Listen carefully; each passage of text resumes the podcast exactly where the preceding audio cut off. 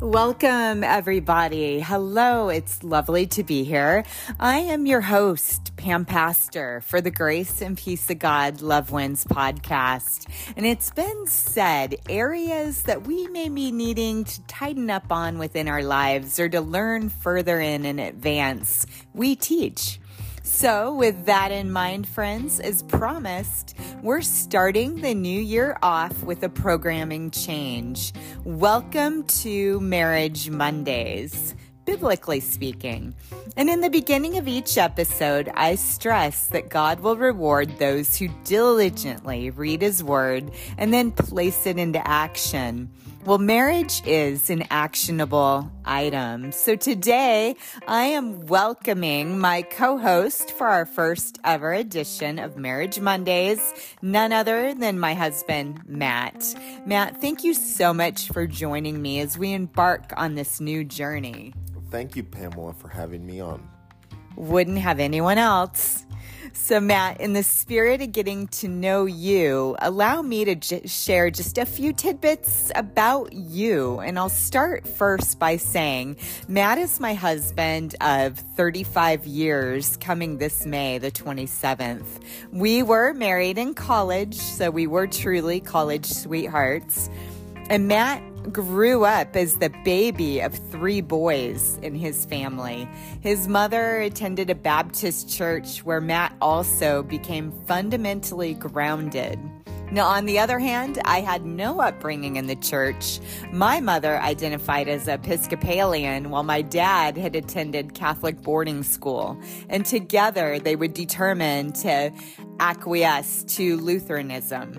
And together we have attended both Lutheran and Baptist churches over our 35 year history. And we together have been under the phenomenal men who have pointed the way of Christ to both Matt and myself. And publicly, we can both say how grateful we are. And as you can imagine, we've got stories. Would you say, Matt, that's pretty true?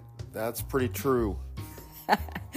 Matt, today I want to go back and reflect upon our first year of marriage. When you attended the weekend Promise Keepers meeting with your brothers, and you came home with the light of Jesus shining from within you, and you attempted to share that spark with me.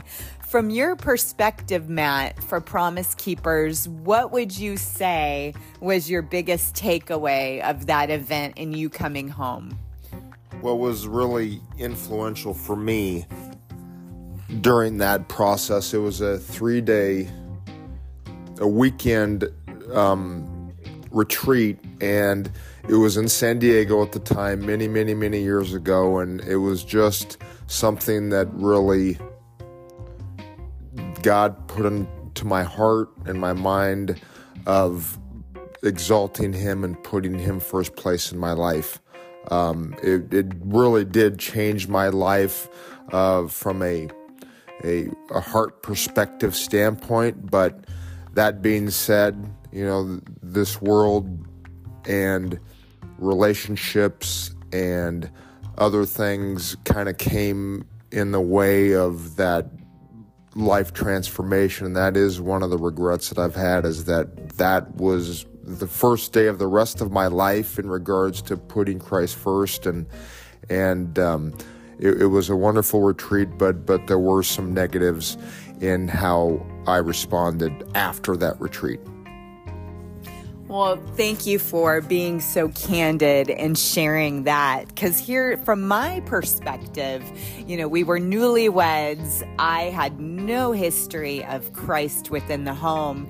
And you came home and you were fired up, on fire for the Lord. You had been with, uh, a we spent a weekend with your brothers. And I just, I didn't catch the vision at that time, which is one of my regrets. Because, had I caught the vision, our lives would have gone in a different trajectory and road. However, we know with Romans chapter 8, verses 28, it says that to those that love God and are called according to his purpose, he works all things together for good. So I while I do have regret, I'm not regretful because I, like I said, I know that God took that experience and he's weaving it into our lives. And so, with that, this is a great time for us to offer up prayer specifically over that situation, removing its stain and hurt upon our relationship. And Father, you know what our hearts intended. You know each of our hearts, and you give us the ability to love others well, and while we see them as you do as well.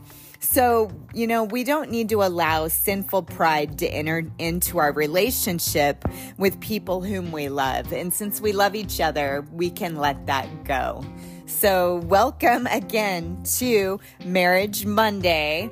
And um, I would say at this point, that while the Word of God tells us that it's true and we're given uh, rewards for being diligent and placing God's Word into action and applying it into our lives, we do this through obedience to the Word, which is what we both have chosen to do. We wake up every morning, we spend our first hour, hour and a half diligently in the Word of God day in and day out. And it, that's the most obvious way that we need God's Word prior to being saved.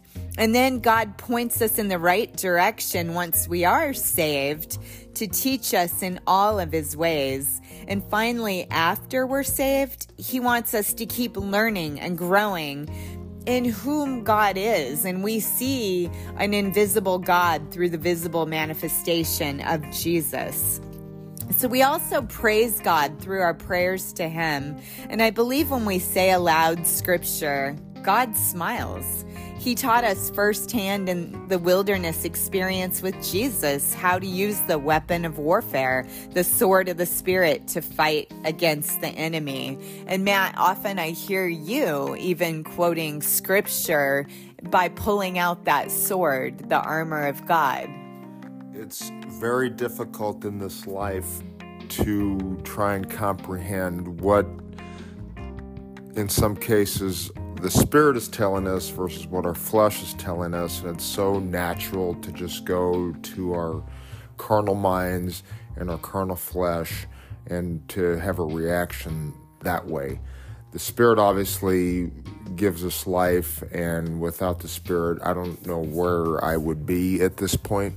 But it's such a battle that goes on uh, with our flesh and uh, our our spirit, and knowing that this is Satan's domain, and that's who we're battling against. And so, thank God that He's got our back, and that He's got uh, that we have the Bible to go to every day to give us courage and strength and wisdom. Absolutely. I completely agree with that. And Matt, just as I've said in the beginning, we're beginning Marriage Mondays. and I'm really stressing that and trying to drive that point home because the family unit is what the enemy is out to destroy. He wants to completely demolish and disintegrate anything to do with godly marriages. So, yesterday you were a part of our first ever Sermon Sunday series, and we said that God's enemy is indeed our enemy. And one area where we see this ferociousness and fierceness of Satan is in the area of marriage, and thereby he attacks the family unit. So today, Father, we come before you in all humility and in your glory with open and grateful hearts. We pray that the words of our mouths and the meditations of our hearts will be acceptable in your sight. We ask that our marriages be placed onto your potter's wheel for renewal, restoration, and a special covenant blessing as we surrender them to you. We pray for your wisdom and favor upon our lives, allowing us to glorify the Father in all that we do. Amen. You know, Matt, I would have to ask, are you surprised that Christian marriages statistically are they fair or on par with that of the secular world when it comes to rates of divorce? Yeah, it's a, it's amazing that that there's so much um, divorce from people in the church, from from people that are out of the church, and it really just comes down to expectations and what God is telling us to do, and and also our pride. You know, we, we were hurt often by our spouses, and whether a husband does that to a wife or wife does that to a to a husband, um, it's pride that gets in the way, and it's very very difficult to um, sometimes share our lives together. It's very, very difficult dealing with the idiosyncrasies of, of my of my personalities, Pam's personalities, and and it's just something that in a marriage, God created marriage, and we must operate out of humility uh, to have the relationship succeed. Absolutely. Humility is key for a healthy marriage. And we know, statistically speaking, that the earlier you get married, that's actually known as a risk factor for divorce. According to the Institute of Family Studies, back on December 15th, 2021, uh, that's what they say. And we got married very, very young. So we actually are one of those statistics. However, the publicdiscourse.com, which is an online journal, reported on March 22nd of 2018 that their research conducted at Harvard's School of Public Health revealed that couples who regularly attended church services together have a reduced risk of divorce by a remarkable 47%. You know, that's that's huge. And we said earlier, while it's, you know, while it's true that we, you know, I prayed that prayer of forgiveness over that one incident from promise keepers in our life. Fortunately, it's true that we do serve a God who is just, merciful, and full of grace towards his people. And if we're not immediately drawn to him, he doesn't give up on us. So therefore, we should not be giving up on him. The Word of God teaches that He's not slack, meaning He doesn't take pleasure in anyone perishing without coming to know him. 2 Peter chapter 3 verse 9 records the Lord is not slack concerning his promise as some count slackness but is long suffering toward us not willing that any should perish but that should all should come to repentance. And so, with that said, Matt, what are your thoughts around the fact that God continually attempts to draw us in, whether it be through issues in the marriage or just issues overall in life? He's constantly there working. So, say that someone planted a seed within our life, Holy Spirit still comes and tries to pull that seed through. As we know, Pam, as we become more knowledgeable in, in God's Word, it truly is takes on the the um, appearance of a seed being planted in soil. And several years ago, I kind of asked myself, Matt, what kind of soil are you? And that seed of God that that He gives us Am I going to be fertile soil, soft soil, so that the seed can, its root can go deeper? Or am I going to be on, you know, stony ground where that seed is is cannot penetrate and not grow and produce excellent fruit?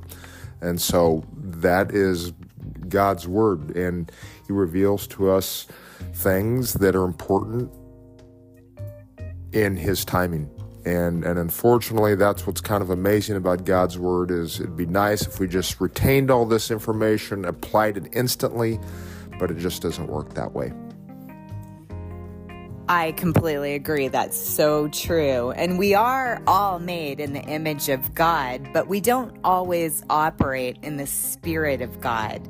Some of us have allowed the spirit of rebellion or stubbornness to rule our lives. We may even have familiar spirits attached to us, ones in which have been passed on to us, generationally speaking. And trust me, we'll delve into these topics too as we go further further into Marriage Mondays. But additionally to the Bible, we also are guided, and Dr. Jeremiah, through his study guide, instructs us on love, marriage, and sex, which we're going to delve into. But personally, I'm coming from a two pronged space for our Marriage Mondays. I am an ordained minister who has had the pleasure of marrying others, as well as having an extensive background in healthcare sales, where a large part of my focus was on helping physicians understand the underlying needs of patients who were struggling with erectile dysfunction. And this, of course, will pique a lot of people's interest. But when we get to these topics, I'm sure you'll be interested to learn that so many people mistakenly thought that erectile dysfunction was just more of a psychological issue rather than a physical one. You see, there are physical anomalies that underlie and complicate the presence of comorbidities. So we're going to get to that. And as you can imagine, our podcast episodes will be heating up. But right away, ladies, you need to know a lack of intimacy is not your fault. And men, the same holds true for you. There are underlying reasons. So stay tuned and we'll explore this on further episodes.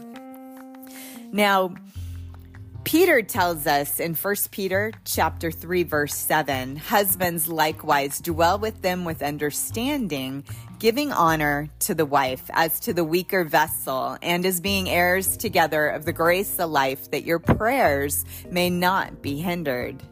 Men and women, husbands and wives, are heirs together of the grace of life, having equal worth before God. Back when this inspired scripture was written by Peter, this idea was absolutely revolutionary. 2,000 years ago, women were merely seen as objects to be owned and not equal partners according to the world. And yet we know this was not God's way. It was not God's best. From the start, He has valued his entire creation, both people and nature. He gave Adam a helpmate in the garden to be loved, not owned. Husbands back in ancient days, as well as now, have a duty to regard their wives' well being thoughtfully and to know what her needs are while being sympathetic in responding to them. Now, don't worry, husbands, it's not all squarely resting upon your shoulders. Healthy relationships have two way dialogue present at all times. There are many storms to conquer and relationship dynamics to adjust to, but we must be mindful not to live separate lives while being truly together. And Matt, wouldn't you agree that that's a key in intimacy when you feel you're on on board all alone and you're kind of living your best life under the same roof, doesn't it begin to take on the appearance of a brother sister relationship? Absolutely, Pam. There's there's no doubt that relationships take a lot of work and marriages take a lot of work and uh, oftentimes to have them succeed sometimes we have to give of ourselves to benefit the partner. And it's a tough thing to do because we all have kind of a selfish na- nature, a self-centered nature, and it's it's a difficult process. But with God's help and with His wisdom and giving us understanding, we can try and do everything we can to put our spouses first and not ourselves. Absolutely. I completely agree. And ironically, then we add in children. So for couples with, with children, one of the very first hurdles that we cross is that of the last child moving out or another key stressor is the death of a loved one. These are times when our communication will be tried and tested and will come under fire. And it'll be important to know what we've done up until this point to weather the storms of life. This will point the relationship in a make it or break it position where our communication cycles were they edifying up to this point or were they always one-sided with one spouse giving in So, when our communication becomes more intimate, deeper with each other, when we're sharing our innermost thoughts with our partner, we actually are strengthened, and thereby our marriage is also fortified. Proverbs chapter 12, verse 25, Solomon says, Anxiety in the heart of man causes depression, but a good word makes it glad. So, what we know is that prudent people are slow to speak and their words are not blurted out thoughtlessly. A good word provides encouragement and relieves anxiety or discouragement. When our spouse gives us a good word, we're a force to be reckoned with. And Matt, wouldn't you say that there's no other word, whether it be from an employer, a friend, a neighbor, you know, someone you run into at the grocery store, while kind words are fantastic and I highly encourage that, when your spouse says something, it just seems to penetrate deeper into the heart space. Wouldn't you agree? I absolutely agree because we can bring life to our relationship or we can bring death to our relationship by the words of our mouths. And um, the tongue is, it's it's quoted in James. Um, it's it's a very small thing, but it can create such damage, but it also can give such life. So the the speaking of our mouths are very critical because we worship God with our mouths, but then it's important that we give life-giving words for our relationships as well.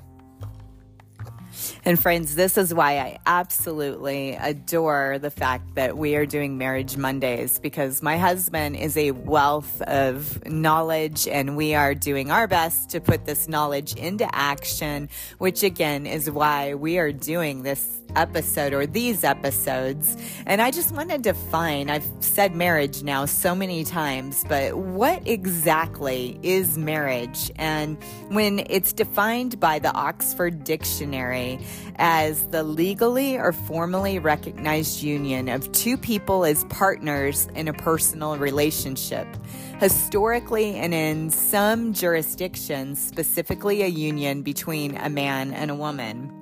Now, marriage is defined by the National Association of Evangelicals says as first described in Genesis and later affirmed by Jesus Marriage is a God ordained covenant relationship between a man and a woman. This lifelong, sexually exclusive relationship brings children into the world and thus sustains the stewardship of the earth. Now, that was quoted as of June 26, 2015. Now, the book of Hebrews tells us that marriage is honorable among all. And we learn in 1 Kings that King Solomon, who is King David's son, wrote and spoke 3,000 proverbs and 1,005 songs. But one song or poetic literary piece stood out, and I mentioned it earlier the Song of Solomon. This book is the 22nd book of the Old Testament, and this writing would be his crowning accomplishment. So, we're going to begin to explore the Song of Solomon on the next Marriage Monday. But world history is full of love relationships both good and bad. Think Romeo and Juliet for one. But the Bible takes us on an adventure to a place we all want to return to again and again in this Song of Solomon. This is an excursion hidden in plain sight to the tune of often being overlooked. Solomon celebrates the joy and the genius of marriage. One could argue he had the golden ticket at this time in his life. He met and fell in love with a young Shulamite woman, and it was an unlikely romance right uh, right from the get go. He was a king, while she was just a mere peasant girl or a commoner. And this book is made up of 15 reflections written as lyric poetry. The pages read like one is reading from a love journal. So I'm I'm going to be unpacking that on the next Marriage Monday and we're going to look through the pages of Solomon's song. So we've already said that that was a crowning achievement for Solomon. It was his masterpiece, his magnum opus, if you'd like to call it that. But no love song upon the earth compares to that of Solomon and his Lebanese farm girl turned queen, the Shulamite.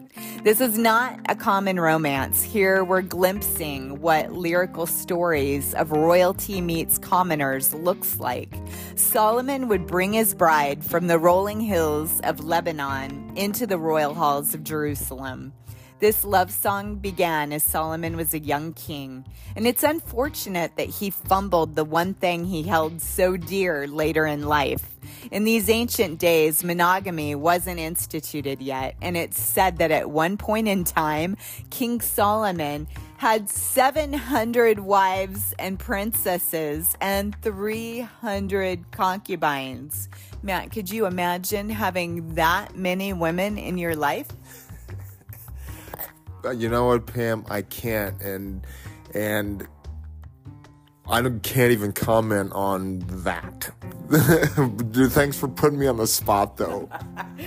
you know, I do have to say, sometimes I think one is just enough. God gives us what we can handle, and what I find not comical about that is just the fact that when we really know God's word and we know that He places guardrails in place for our benefit, it's not because He's a mean God at all. Again, it's always to benefit His people. And 700 wives and princesses and 300 concubines would not be a benefit to anyone.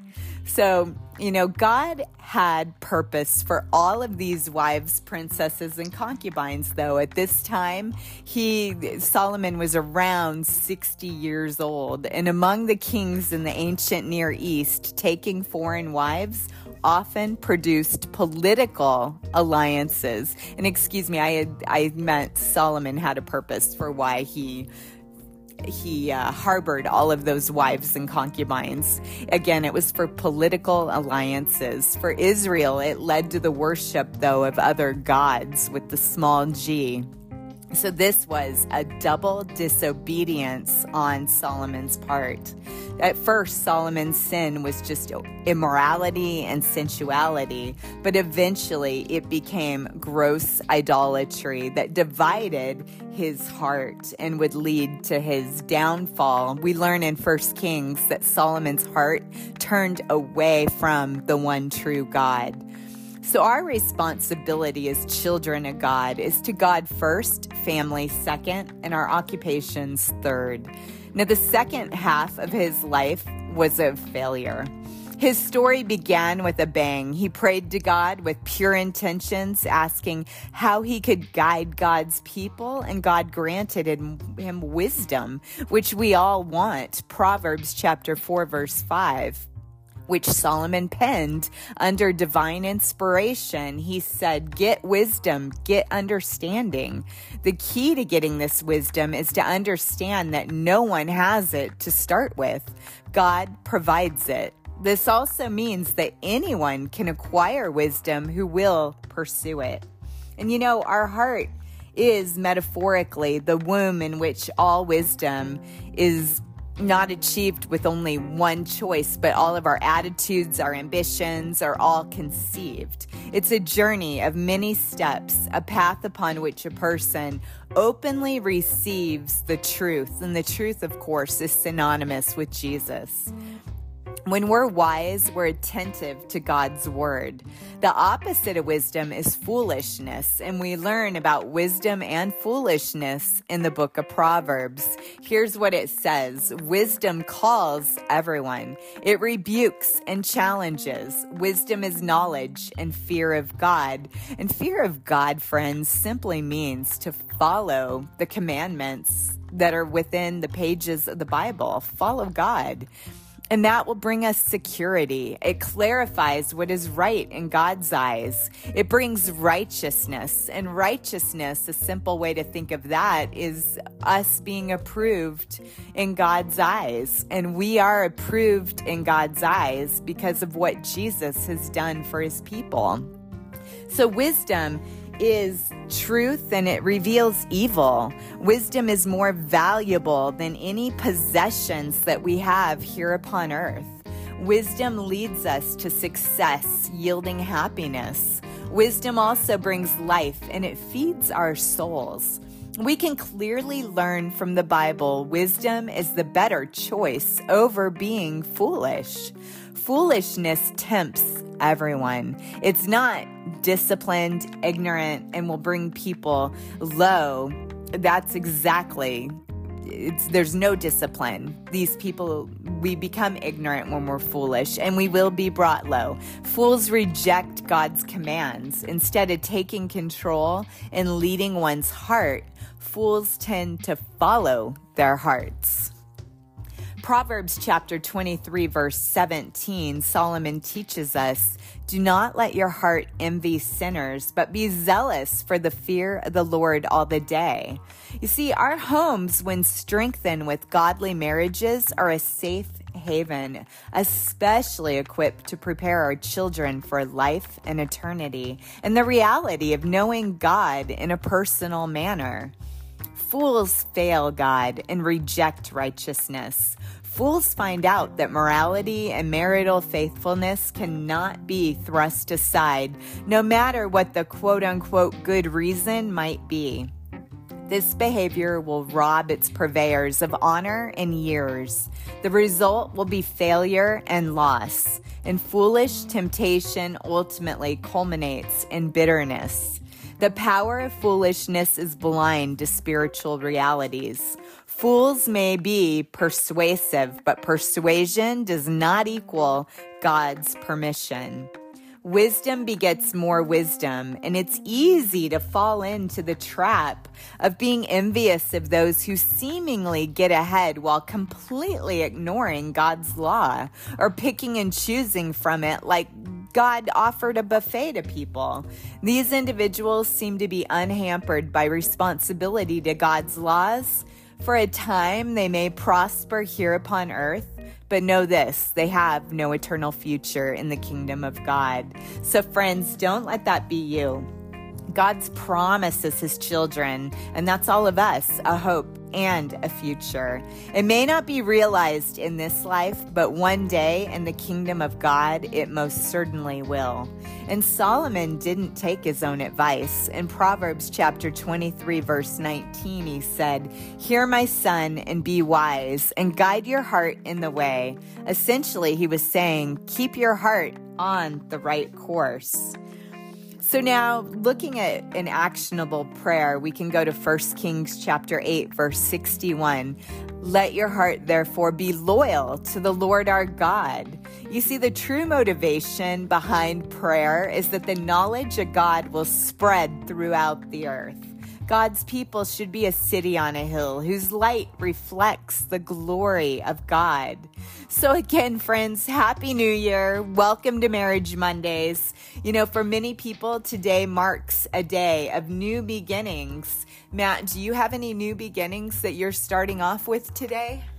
You know, and I do um, have some new beginnings, Pam. I, I want this year and today to be a, a year of putting Christ first and fearing Him in reverential awe and trying to be less focused on myself and also putting you um, a priority in my life. And God has given me favor because you are a wonderful, wonderful woman and a fantastic wife. Thank you, Pamela.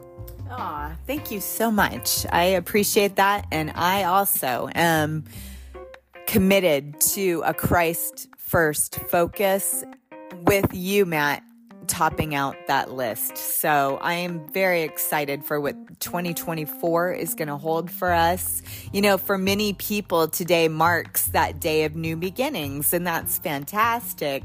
But so often the new beginnings or the goal setting workshops that the world will have us go through you know in our mind's eye the slate of yesteryear has been erased. And it's similar to the year of jubilee when debts have been canceled stolen land returned to families and the captives are set free. These new declarations, though, that are forged upon the anvils of our minds, when we do that, we must keep God's word at the forefront of our minds for true and lasting success, which is what I believe that we both are doing for 2024 because the world will tempt us to use honor, power, wealth, or prestige to measure ourselves as well as other people. And we don't want to fall into that trap and begin to believe that these people really are getting ahead and gaining ground in this game called life. But on God's scales of justice, these people are lighter than a mere puff of air. What then can tilt the scales when God weighs us? It's going to be what you just said, Matt.